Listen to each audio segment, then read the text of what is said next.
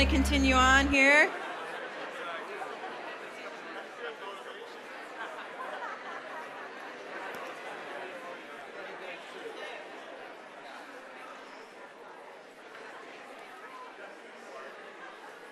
People are chatty.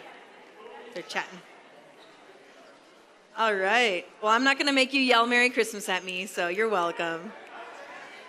Yeah, thanks, thanks, thanks. My name is Stephanie. I'm one of the pastors here, and uh, I want to be the last person of many to welcome you. Um, it's really important to us that if you're visiting here today, that you understand that we really mean that. And I know I speak for our Mill City community when I say there's no reason that you are not able to be part of our family today.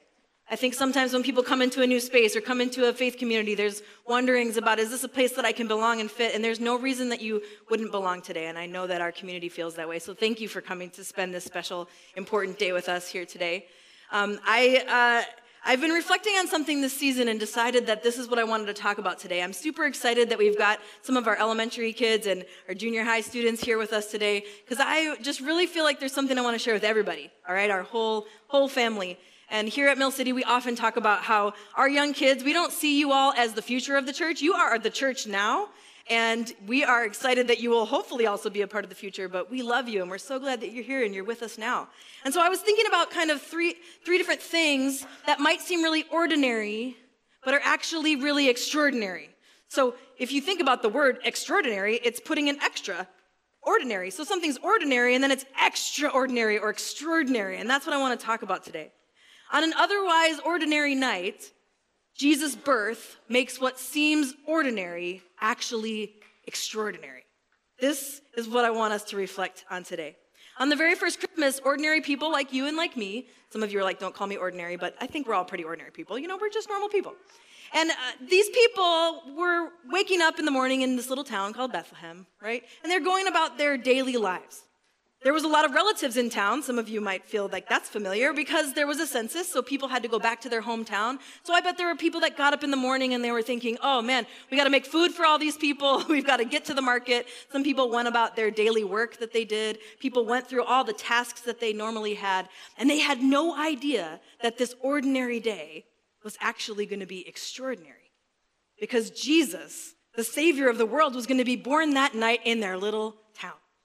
And I wonder about how often I go through my day not realizing that this very same Jesus, who we celebrate as Emmanuel, which means the with us God, the God who is with us, this very same Jesus is with me. And every day seems so ordinary, but perhaps if I really took time to ponder in my heart what it means that the God of the universe, that Jesus, Emmanuel, is with me. In my ordinary days, maybe some of my ordinary days would seem little less ordinary and maybe actually extraordinary because Jesus is with us. Jesus is with me, and Jesus is with you. So here's, here's the thing I want you to remember today Jesus' presence makes what se- may seem ordinary extraordinary. Jesus' presence makes what may seem ordinary extraordinary. So I want to look at three scenes with you today. And during these scenes, we're going to stop in between them and have some time to sing some carols together. But as we look at these three scenes, I think you'll see how some of the things that maybe seemed very ordinary are actually extraordinary, but only for one reason, and that is that Jesus is now born. So we'll look at these three scenes and say, man, they must have been extraordinary, or people would not be celebrating it 2,000 years later. That makes something extraordinary. So listen closely to this story. Maybe many of you have heard the story of Jesus' birth multiple times, many times. Maybe it's been a while. But as you're listening to the story, I want you to listen really close because I think there's some ordinary things that are mentioned that at first might seem really ordinary, but actually are much more important than they might seem. So we know that the first Christmas took place in Bethlehem, like I just said. And this is important because it was prophesied hundreds of years before Jesus was born that he'd be born in Bethlehem. The, the nickname for Bethlehem was the city of David. And that is because King David's family was going to be present. And the only reason that Jesus' family, Joseph and his mom Mary, were in that town is because of one thing. We know what it is the census. This is a census that this guy, Caesar Augustus, the leader of the Roman Empire, wanted to take. Why would somebody who's a leader like Caesar want to have a census? Well, if you have an empire and your empire is getting bigger, I want to know how many people I've got in my empire. Let's get counts of these people. And so that's really what he was doing. He wanted to find out how many people he had in his powerful empire that was getting more empire and more powerful all the time. Now, here's the thing the Roman Empire and its pretty corrupt leaders, they wanted everybody to think that they actually cared about peace. They actually talked about peace all the time. These leaders in this empire said, you know, we're, we're not controlling everybody. We want you to have peace. But the truth is, is that many people, including this first century Jewish community, were very oppressed. They had to do whatever the Caesar told them that they had to do, because if not, they would fear their very lives. And so it wasn't just a nice opportunity to go back to your hometown. You better go or else. And so they headed back to this place where Jesus was most, was so importantly being born, but only because of this. And so Joseph's family, if you just imagine it, they're probably traveling by caravan, like his whole extended family traveling together back to their hometown together to Bethlehem, the city of David. And Joseph was from the royal line of David. He is, he's a royal of that time, but of a people group that is very oppressed and very, at this time, very poor. So look for the ordinary in this first part of the story as I read it. Luke 2. We'll have it up here. You can follow along, but feel free to pull out a phone or a Bible if you want to. I'm just going to read part of, of Luke 2. So they've come to Bethlehem, and then it says here, starting in verse 6. While they were there, the time came for the baby to be born, and she gave birth to her firstborn, a son. She, Mary, wrapped him in clothes, cloths and placed him in a manger because there was no guest room available for them. Well, it kind of makes sense that there was no guest room available for them.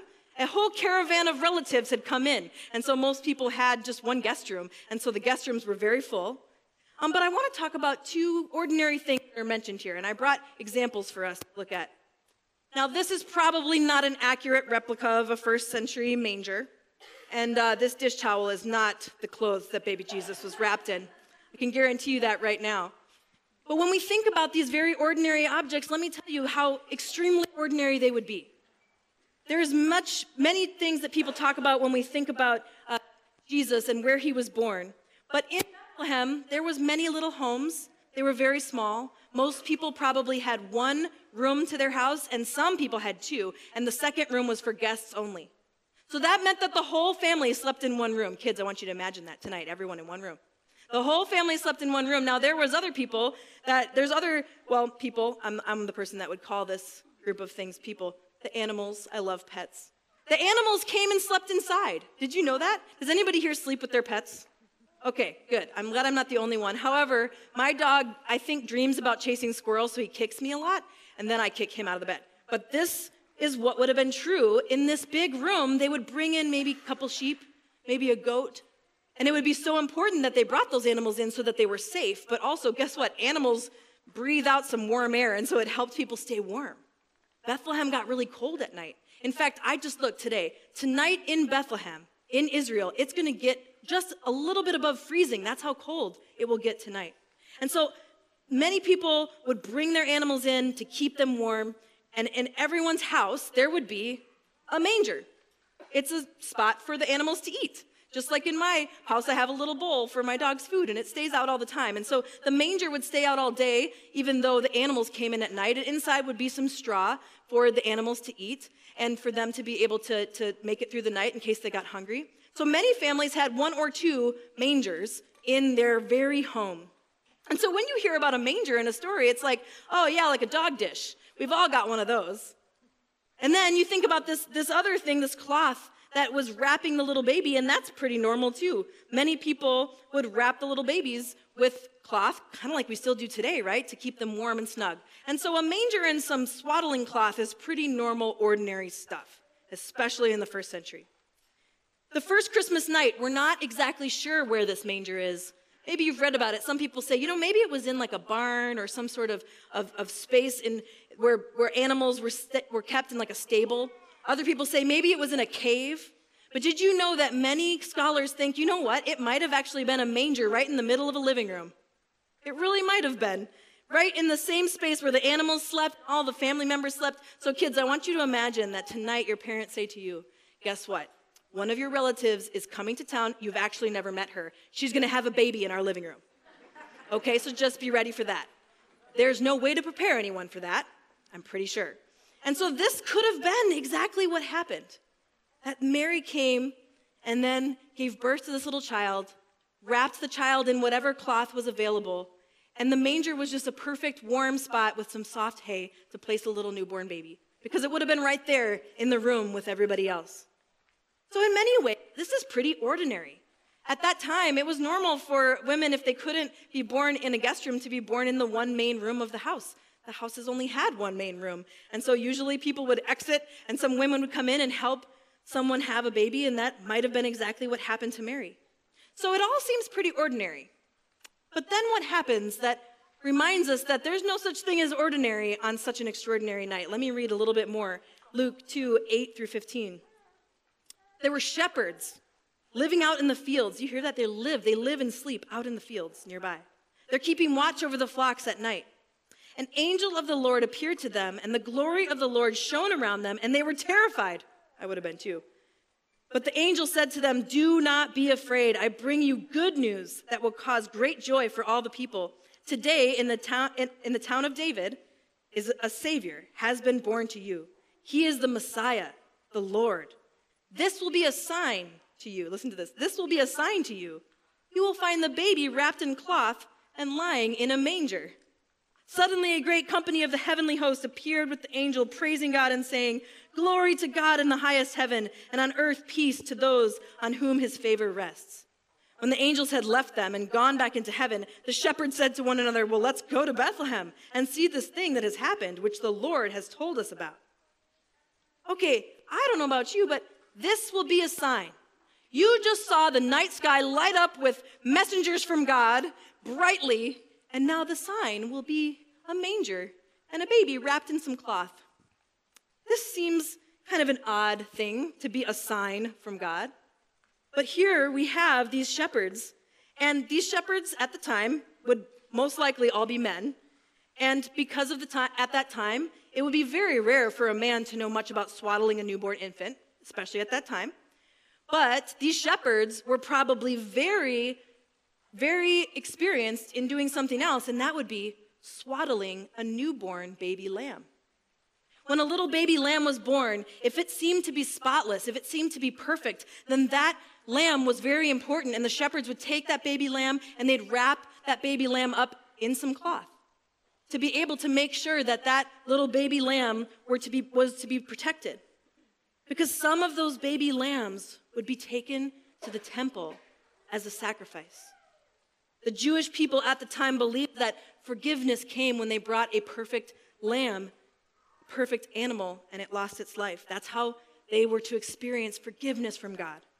So when the shepherds were told that a baby had been born who was the savior of the world, the Messiah, the sign would be to them that this little baby would be wrapped like a perfect lamb, lying in a lamb's trough where the lamb would get its hay. So when Jesus starts his ministry, we see his cousin John sees him along the way and in front of all these people says, Look, he is the Lamb of God who takes away the sin of the world. And so we know something later on in the story that I think the shepherds knew right away.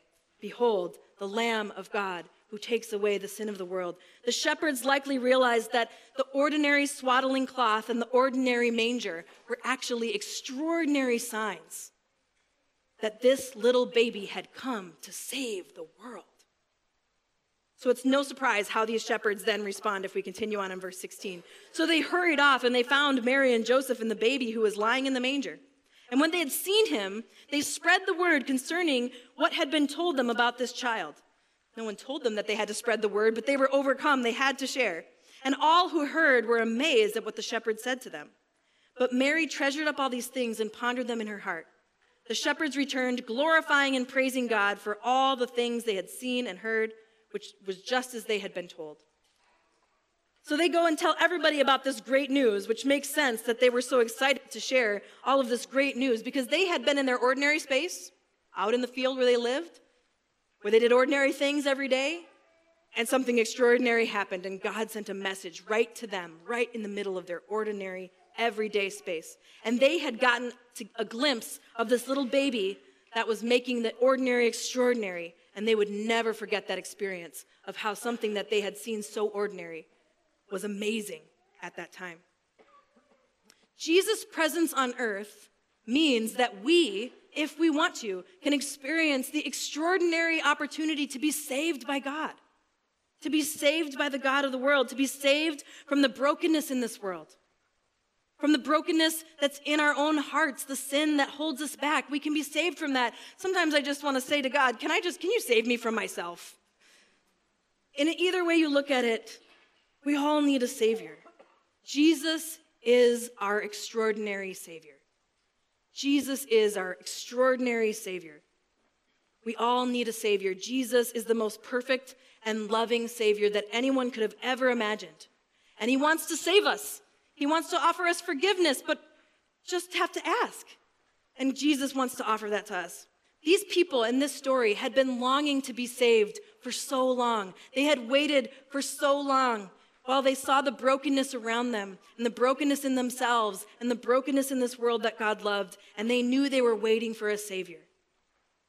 And we now, here we are, waiting for our Savior Jesus to come back again, and we see the brokenness in the world and the brokenness in our hearts and the brokenness that we know we need to be saved from. They had been waiting for a very long time. Perhaps there's some longing in your life. Maybe you're not even sure what exactly am I longing for? And I want you to wonder with me tonight might that longing be for a Savior to come into your life and to set you free? All right, here's your Christmas pop quiz. There was something else that was present as we celebrate Christmas, and that was these three special gifts that were brought by these wise men, we've come to call them. Who knows what they are? Gold, sense, and myrrh. Okay, good, good. We needed a lot of extra help there.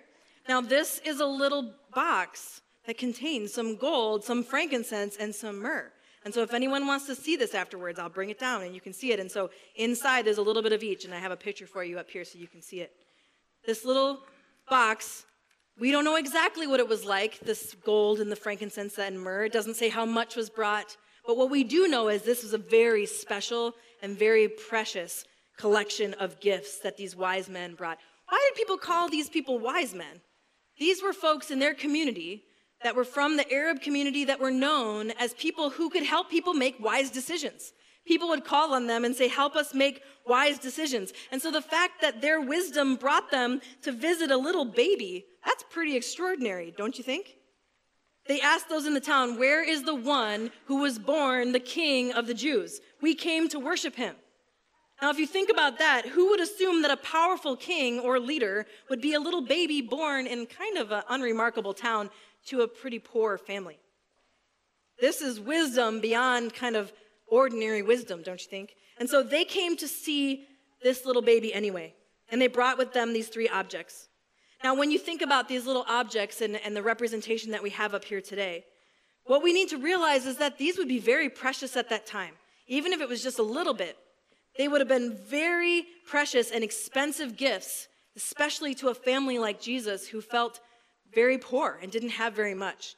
And so these things might have actually been relatively ordinary to the wise men because they were people of great wealth. We think that they had so much. And so then here they came bringing these gifts to baby Jesus. And in that moment, as they give those gifts to the family, they become extraordinary for a family who has so little. I think about that so often. Maybe you've thought about that in your life as well. We all know people who have more than us, and we all know people who have less than us. But sometimes when we have certain things, we don't even realize how valuable it would be to somebody else who had so little. But in this moment, this meant so much. They gave this gift to this poor family and they made them extraordinary. But these gifts were more extraordinary than just because they were valuable. Of course, things that have uh, monetary value or very, very expensive, that would make them very special. But there's something even more important about these gifts. And this is that these gifts had been talked about for hundreds of years. Hundreds of years, people had talked about this incense, frankincense, and gold because a prophet named Isaiah spoke about them, recorded them in now what we have, Isaiah 60. And so let me just read it for you Isaiah 60, verse 1 through 3. We'll put up on the screen. This is what it says, and hundreds of years before Jesus was born. Arise, shine, for your light has come, and the glory of the Lord rises upon you. See, darkness covers the earth and thick darkness is over the peoples. But the Lord rises upon you, and his glory appears over you. Nations will come to your light, and kings to the brightness of your dawn. I'll skip down to verse 6. And all from Sheba, this is where these men were from, will come bearing gold and incense, or in the Hebrew, it's frankincense, and proclaiming the praise of the Lord. People had talked about these gifts for hundreds of years. But it might have been surprising that these gifts were entering into this scene because people had often thought about this part of Isaiah. Roland, we can leave it up for people to look at it. They've thought about this as being referring to Jerusalem, the holy city as they would think about it. Jerusalem is going to be the place where nations are drawn to this city. Jerusalem is the place where the glory of God shines around this city. People from the east will come bearing gifts to this special, special city. But here we now see something amazing happening right here in, in this part of the story. Nations now will be drawn to Jesus. The glory of the Lord is present with Jesus. People have come from the east to bring these very special gifts to honor Jesus, the newborn King Jesus. They brought these gifts to Jesus because they knew, just as they had, had asked, that he was born as a newborn king. He was no ordinary newborn. And so they brought him these gifts. They knew that he was going to be the most extraordinary leader that had ever lived.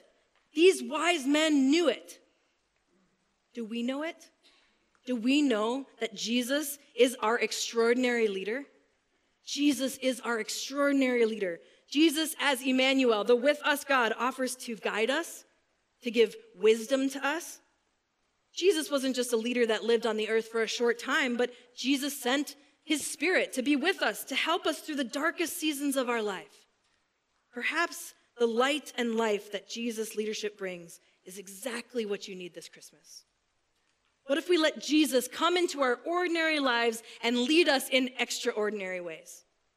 Perhaps we'd experience the glory of God in new ways in this coming year. These words from Isaiah 60 Arise, shine, for your light has come, and the glory or the light of the Lord rises upon you. See, darkness covers the earth, and thick darkness is over the peoples. But the Lord rises upon you and his glory appears over you. Jesus confirmed that these words from Isaiah were about him. We see in John 8, he says, I am the light of the world. Whoever follows me will never walk in darkness, but have the light of life. But he doesn't stop there. Jesus invites us to choose to accept him as our Savior, to say, I want you, Jesus, to be the leader of my life. And if Jesus is your Savior and your leader, then Jesus goes on to say, You are the light of the world. We are the light of the world. In Matthew 5, Jesus actually mentions one of those ordinary, small, one room homes. And he says, The light of just one lamp can give light to the entire house. Remember, he says that right after he says, You can be the light of the world. He says a light can be put up on a stand and it can give light farther than you think that it could. The ordinary turned extraordinary that night that Jesus was born. Because you better believe that there was probably just one little lamp that was lighting that one room wherever Jesus was born. This little lamp was probably the first beams of light to shine on the face of the light of the world. Such an ordinary object. But Jesus later says, This is an extraordinary thing, and you can be just like this extraordinary thing. Jesus invites us all to let his light shine through us. He later says, so that people will see the good things that you do and the good things in your heart, and they will glorify God. Jesus is the extraordinary light of the world and invites us to shine his light to the dark corners of our world. I don't know about you, but there's no shortage of dark corners in our world, are there? Jesus invites us to take up those opportunities. There's so many opportunities for us to glorify God with our love, with our goodness, with the ability to come alongside people. Think right now. Think right now of somebody in your life who could use just a little bit more hope, who could use a little bit more love. Somebody that Jesus can love through you. Jesus proved his extraordinary love to us by coming to earth to be a human, but growing up to do an incredible ministry, to give his life away on the cross, but to come back to life to prove that he has conquered death and conquered brokenness. And now we're waiting for the future where he'll come and say, all the wrong things are made right. All the sad things are untrue. There will be no more crying and no more tears. And so we stand here waiting and longing for that. But guess what? We don't have to wait for something, and that is to receive Jesus' love and to let that love be what overflows in our life onto the people that God puts right around us, the people that God brings into our path. Jesus wants to shine his light through us. If we can receive that love, then we'll be able to have enough to go around. Tonight, or maybe tomorrow, when you're sitting in a living room full of people, maybe just ponder in your heart this reality that God made you to be able to be like a lamp that can give light to that whole house. And you're each going to do that in your own way, the way that God made you to be. But you have been created to be able to give God's light to an entire home, to all who are near to you, to all that you encounter in your life. Jesus is the extraordinary light of the world and invites us to shine his light into the dark corners of our world.